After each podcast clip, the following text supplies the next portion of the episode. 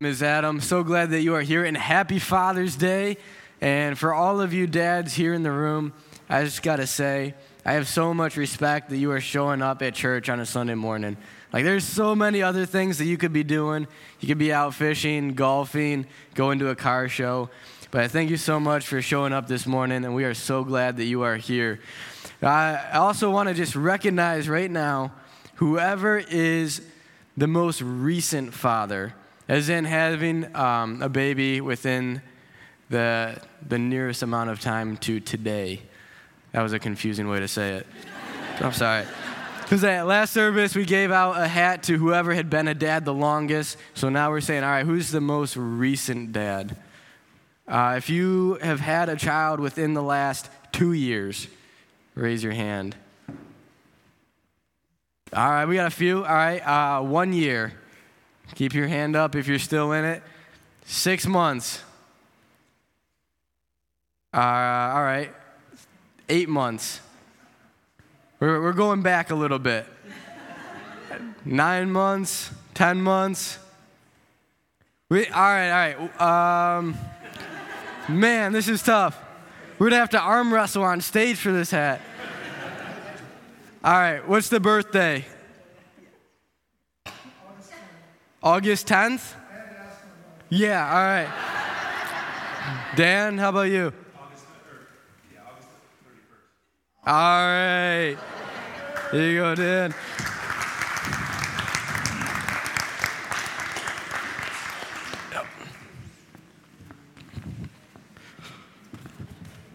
Cool. Well, hey, let's get into it. This morning we are getting into uh, the last message in our series called Mirror Images. Over the last few weeks, we've been really tracking through the first few pages of God's Word in order to gain a biblical perspective on His design for life. And so we've been covering some pretty controversial topics. I mean, we've been talking about things like the sanctity of life, gender, sexuality, and this morning we're going to be talking about marriage. And my hope in this series is that we would know the truth, we would know God's design for life but my hope in this series as well is that we would know how to engage our culture with truth and grace. Like just this last week, I was having a conversation with somebody about what the Bible has to say about transgenderism. And in the middle of that conversation, my friend told me, he just made this comment that he used to struggle with gender dysphoria. And I didn't know that going into the conversation. And it was just a big reminder to me that we're not just talking about topics, we're not just talking about issues, we're not just talking about agendas. We're talking about people. It's people who have had an abortion, it's people who struggle with their sexuality, it's people who wrestle with God's design for marriage. And so we don't want to take the truth of God's word and just weaponize it but we want to take the truth of God's word and know how to engage people with truth and grace. Because the message of Jesus is come as you are, but don't stay that way. And so uh, I know that we haven't been able to answer like every single question that you might have on these topics. I know that we haven't really talked about all the ins and outs on how to engage people with truth and grace. And so we want to make some room for more conversation. Even though this is the last message in this series, the conversation doesn't have to stop here. And so Kurt and I are putting together a question and answer time for June 25th. So next Sunday here at the church at 1:30. And I'll admit I don't have all of the answers, but I think it is good for us as a church to just have these open and honest conversations and just know how to uh, just be a light for Jesus in the community and the culture that we live in. And this morning, we are going to get into a conversation about God's design for marriage and singleness. Now, I'm not an expert on math or statistics. Maybe that's why I ended up in ministry and not doing something else. But if I had to take a guess, I think 100% of us here in this room are either married or single. I mean, if, if you're dating or engaged, maybe you would put yourself in a different category, but hey, on your taxes, eh, you're probably single. So, all that to say that I think that what we're going to talk about in marriage and singleness is going to be relevant to 100% of us here in this room. And so, God has us in this season of life, whether it is marriage or singleness, for a point, for a reason. In 1 Corinthians, Paul says, I say this as a concession, not as a command. I wish that all of you were as I am, but each of you has your own gift from God. One has this gift, another has that. Now, to the unmarried and the widows, I say it is good for them to stay unmarried as I do. And so I read that verse just to pull out of there what Paul is saying that singleness and marriage are both good gifts from God. Now, maybe you hear that and you're like, I don't know if it's really a good gift. And maybe you've wrestled with the stage of life that you're in right now. Maybe you're a single person who com- compares the downsides of singleness to the upsides of marriage. Maybe you're somebody who's married and you compare the downsides of marriage to the highlights of living the single life. And I don't think that either of these comparisons are good because God has us in this season of life for a reason. And sometimes we misuse this gift that God has given us or we don't appreciate it. And some of the ways that we can misuse the, the season of life that God has us in is when we have married people living as though they are single, and when we have single people living as though they are married. And I'm not saying that if you are single, then you have to stay single for the rest of your life, because that's God's plan. But I do want to say, like, let's let's try to make the most of the season of life that God has us in right now. And so the question that I want to tackle is what's the point? What is the point of marriage? What's the point of singleness? And maybe you've thought about this question. If you're married, maybe you thought about it before you got married, like, what am I getting myself into? And to be honest, maybe you've thought about this question while you've been married. You're like, maybe things are a little bit tough. You're like, why am I even doing this? Why am I married? Is it even worth it to stay married? Or if you're a single person, maybe you're led to believe that the point of singleness is to just try really hard to not be single anymore. Maybe other people feed that idea by making you feel like you're not even a full person until you get married. Or maybe you think that the point of singleness is just to enjoy the freedoms that come with the single lifestyle. And we're having this conversation this morning because, because marriage and singleness are gifts from God. And if we don't understand what the point is, then we're likely to misuse this gift that God has given us or not appreciate it. And so, first, we're going to talk about marriage, and then we're going to get into a conversation about singleness. So, we're going to go to Genesis chapter 2 in verse 18 to talk about the first marriage ever. And so, we've been in the book of Genesis for the last few weeks talking about God's creation of the first humans, Adam and Eve. And in verse 18, uh, as we read this, you're probably going to think, hey, wait a minute.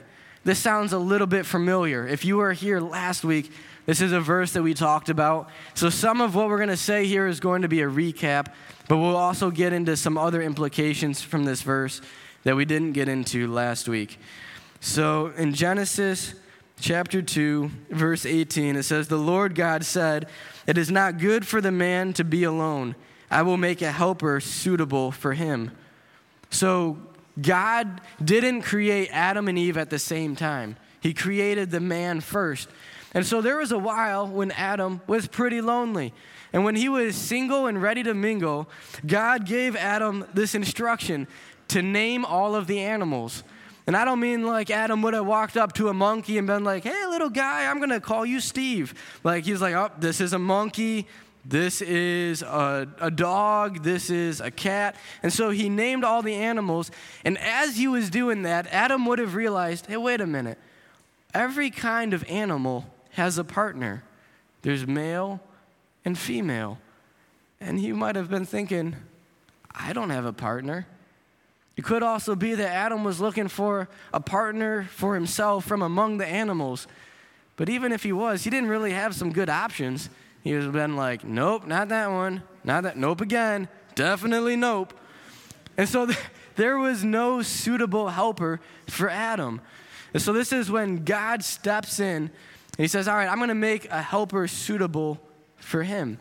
And so he causes Adam to go into a deep sleep. And while Adam is sleeping, God removes a rib from Adam and he uses that rib to form the woman. Now, just an interesting side note here everything that God created, he just spoke into existence except for humanity. God created humanity in a more intimate way.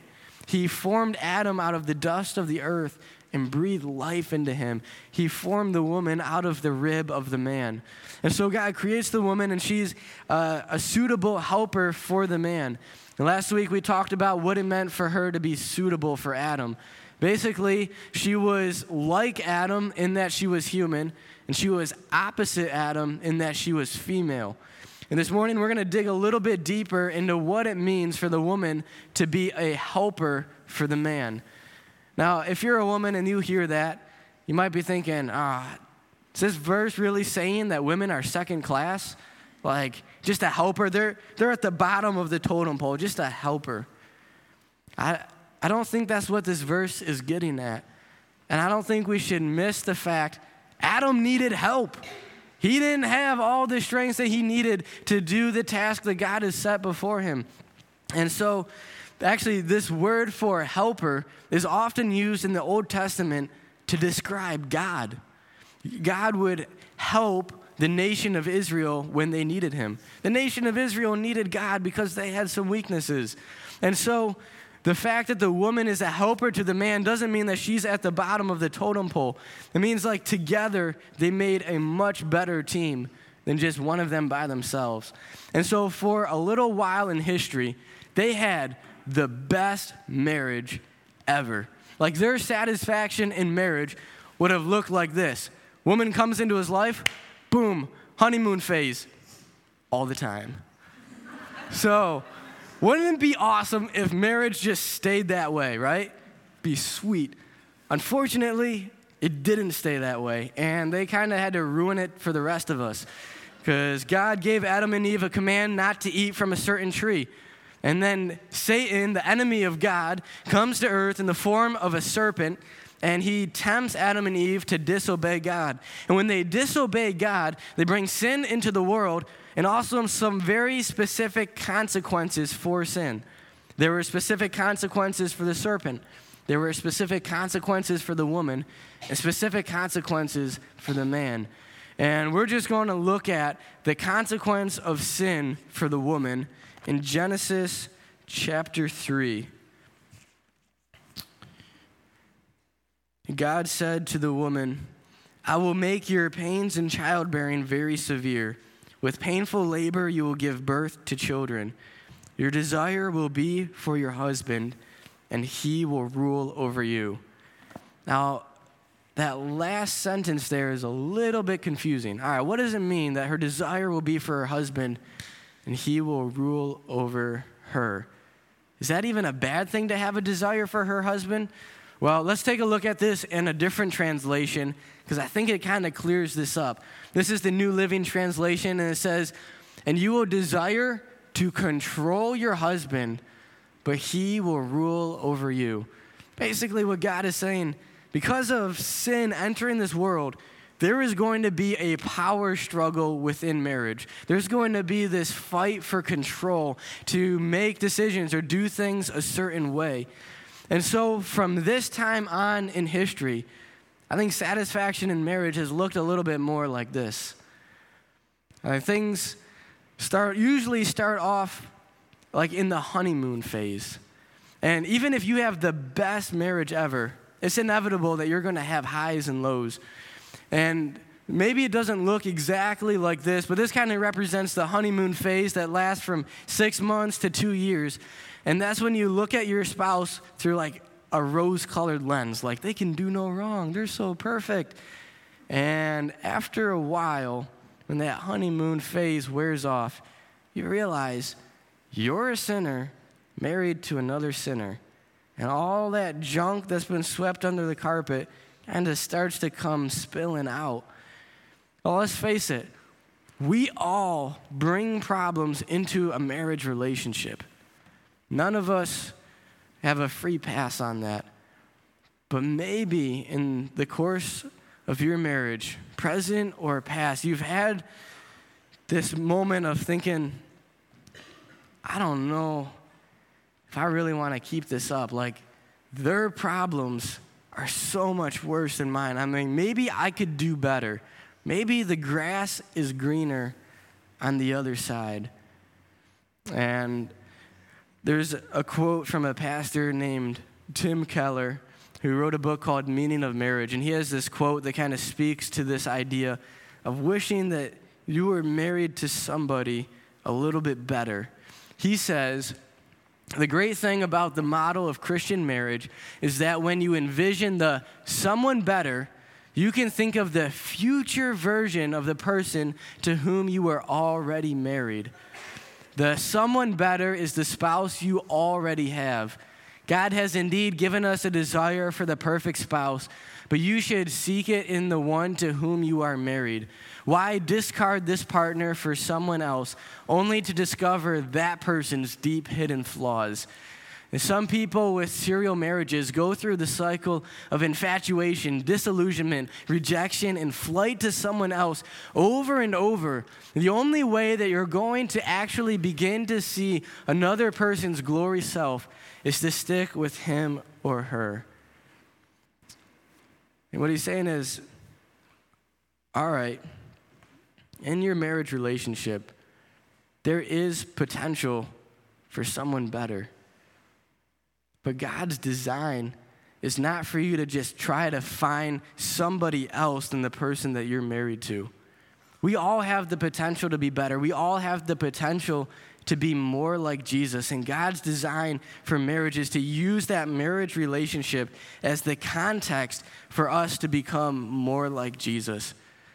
Like when I was single, I thought I was like the most perfect person ever. Like, nobody was ever getting on me about how messy I am or like showing up late for dinner. All, I didn't get into arguments. And then I, I got married, and I'm like, man, I've got some problems. We've got some problems. But I'm so thankful to my marriage to my wife because the marriage isn't what started the problems in my life. Marriage just revealed the problems that I already have. And marriage is that context for us together to pursue Jesus and to tackle those problems head on and to become more like Jesus in the long run. There's a pastor who says marriage is not a hideout from singleness, but a haven for holiness.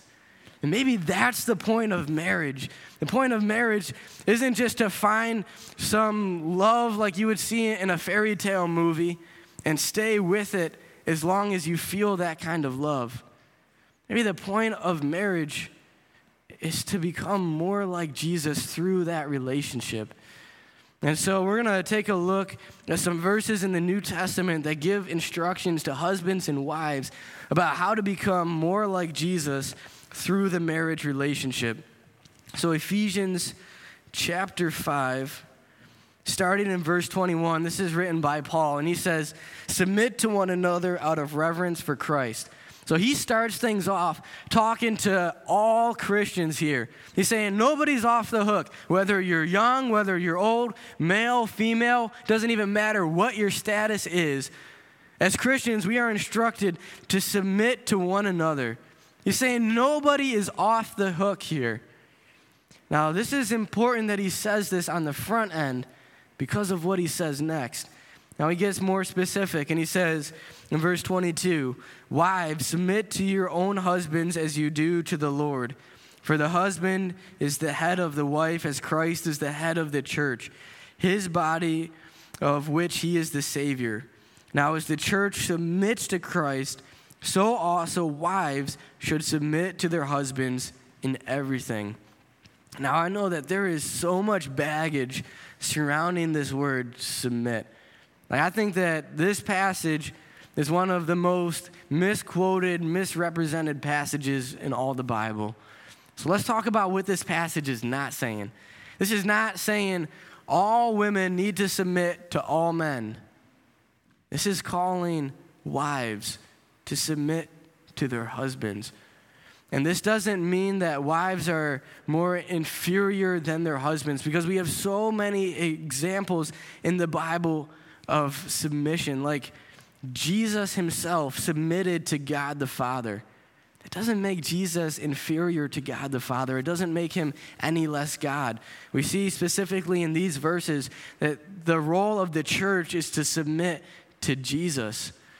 But this is just the structure that God has set up for marriage, the roles for marriage. And all of this goes back to what we read about in Genesis, where the desire of the woman is to be to control her husband. But then it says, but the husband will rule over her. This doesn't mean like there's a dictatorship going on in the family.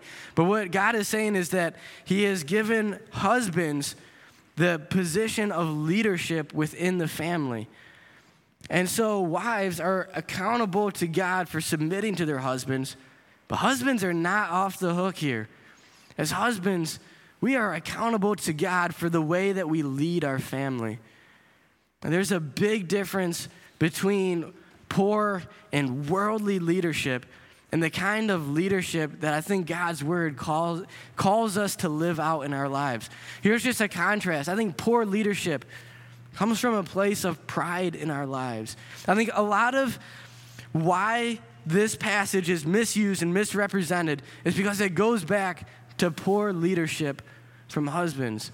Poor leadership doesn't have accountability or doesn't make decisions with the counsel of other people.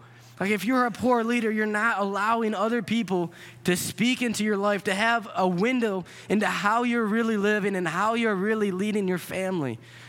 Poor leadership expects other people to serve you out of selfishness. Poor leadership expects other people to change first.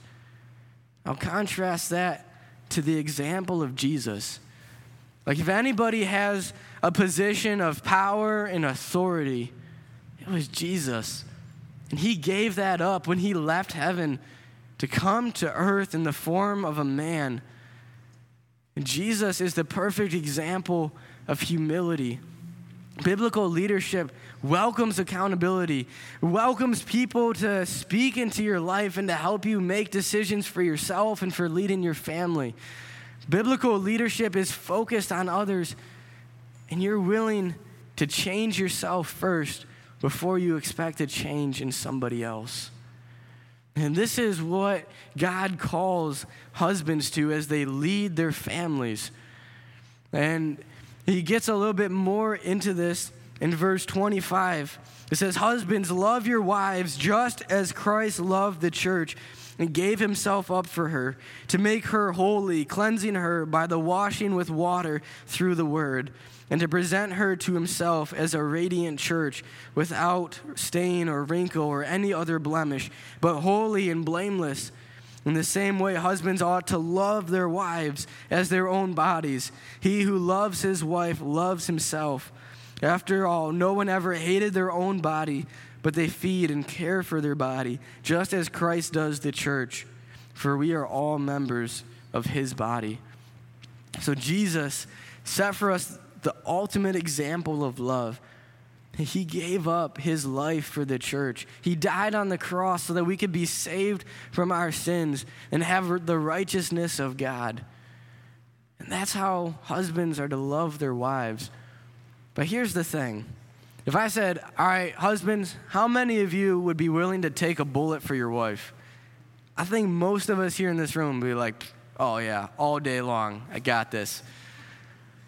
But here's the harder thing.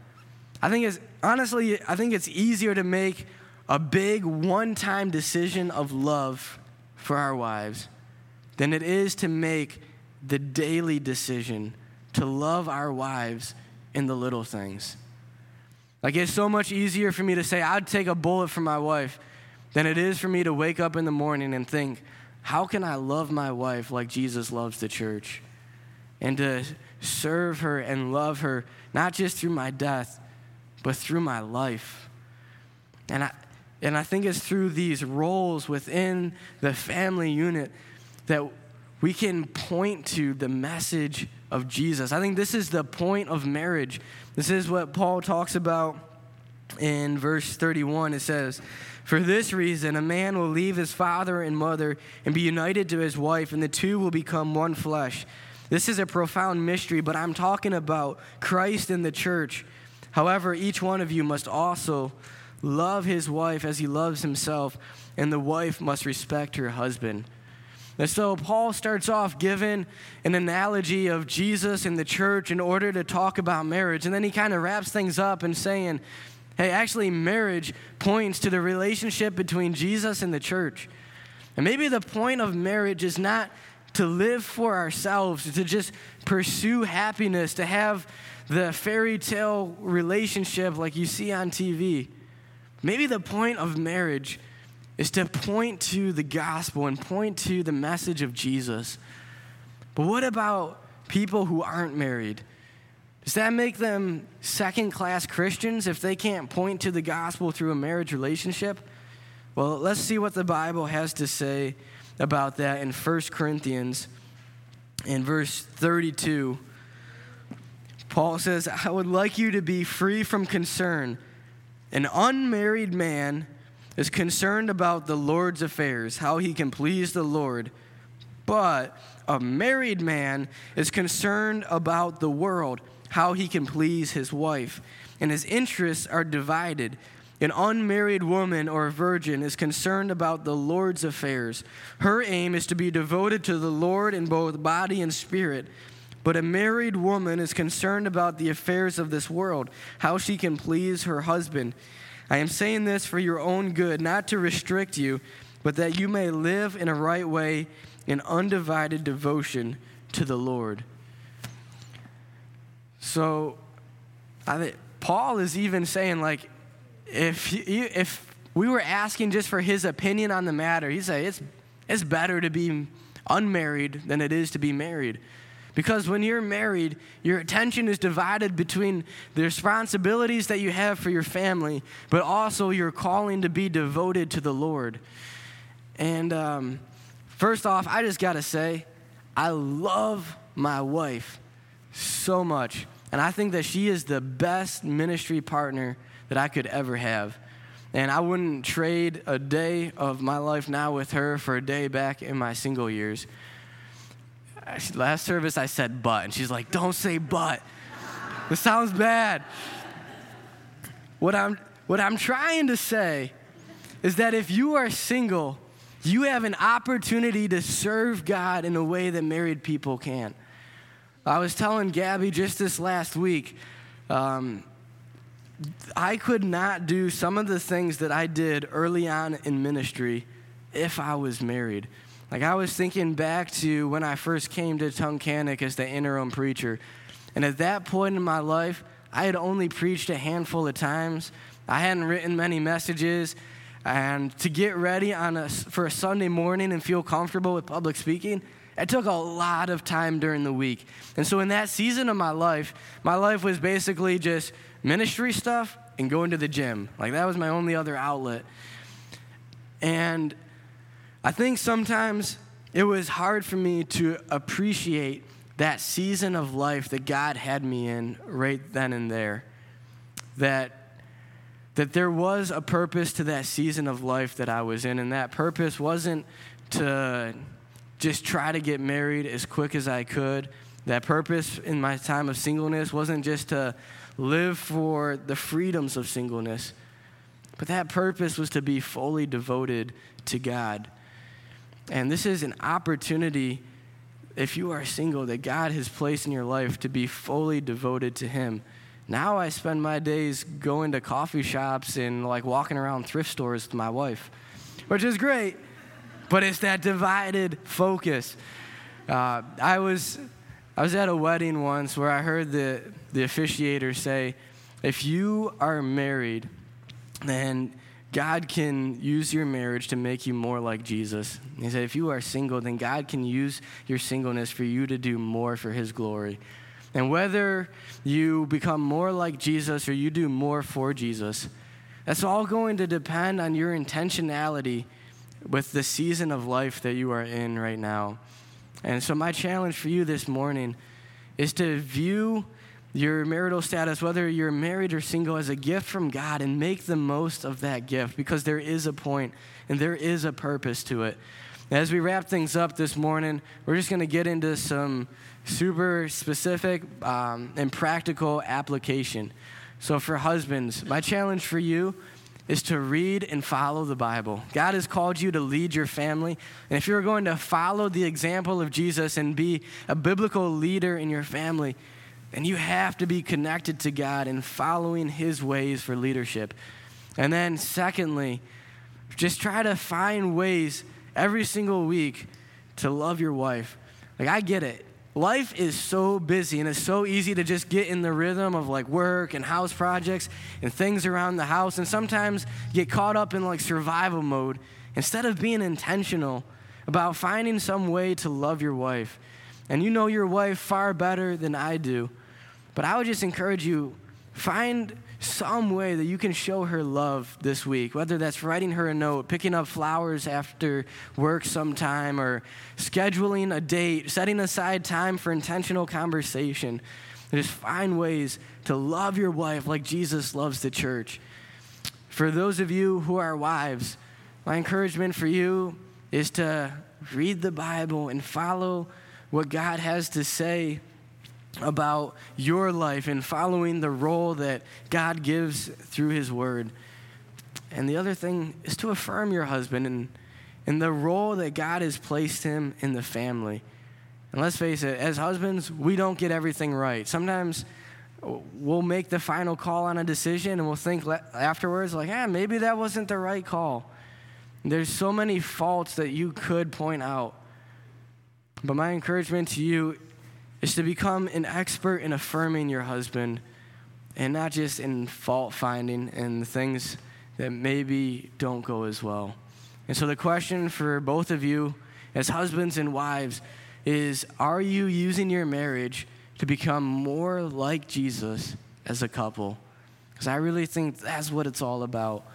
And for those of you who are in a season of singleness right now, my challenge for you is to pursue God first and foremost.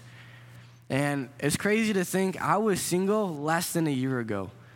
And I know that as soon as you get married, you lose credibility to relate to singles. I'll be like, guys, I get it. And you're like, no, you don't. Because you're married now, you have the dream. But what I'm saying is, it's so easy to just focus on finding that other person instead of just seeking God in that season of life and making Him your first and foremost pursuit. And then my other challenge for you is to find ways to make a difference in the lives of other people. You have such an awesome opportunity in this season of life, and I would just encourage you to make the most of it. And so, my question for you is Are you using your singleness to be fully devoted to God? Because I think that's what the point is. Let's pray. Heavenly Father, Thank you so much for your love for us. Thank you that Jesus died for us on the cross. He's um, the ultimate example of selfless love. Thank you that He uh, purifies us and makes a way for us to be forgiven of our sins and to know you forever. God, I ask that we would um, just represent you in whatever season of life that we are in right now, whether we're married or single. Help us to not uh, misuse the gift that you've given us or not fully appreciate it. And God, I pray for anybody who's in a marriage right now that's really going through some struggles and maybe they're thinking the grass is greener somewhere else or wondering if it's even worth it. God, I just ask that you would be the center of that marriage, that they would pursue you and see what you can do in their lives. And I ask that. Um, that marriage would be the context for growth and becoming more like Jesus. I pray for everyone who's single here and just maybe feeling lonely sometimes, uh, wondering if you even care about them, wondering if you even have a bright future for them. God, help them to, to see what they have right now, um, that, that you are leading and directing the course of their life. You care about them and you are there with them in this season. And I just ask that they would use it to its full potential, all for your honor and glory. God, that's what it's all about. Please help us to just submit our lives to you. And I just ask that you would do incredible things. And I just pray all this in Jesus' name. Amen.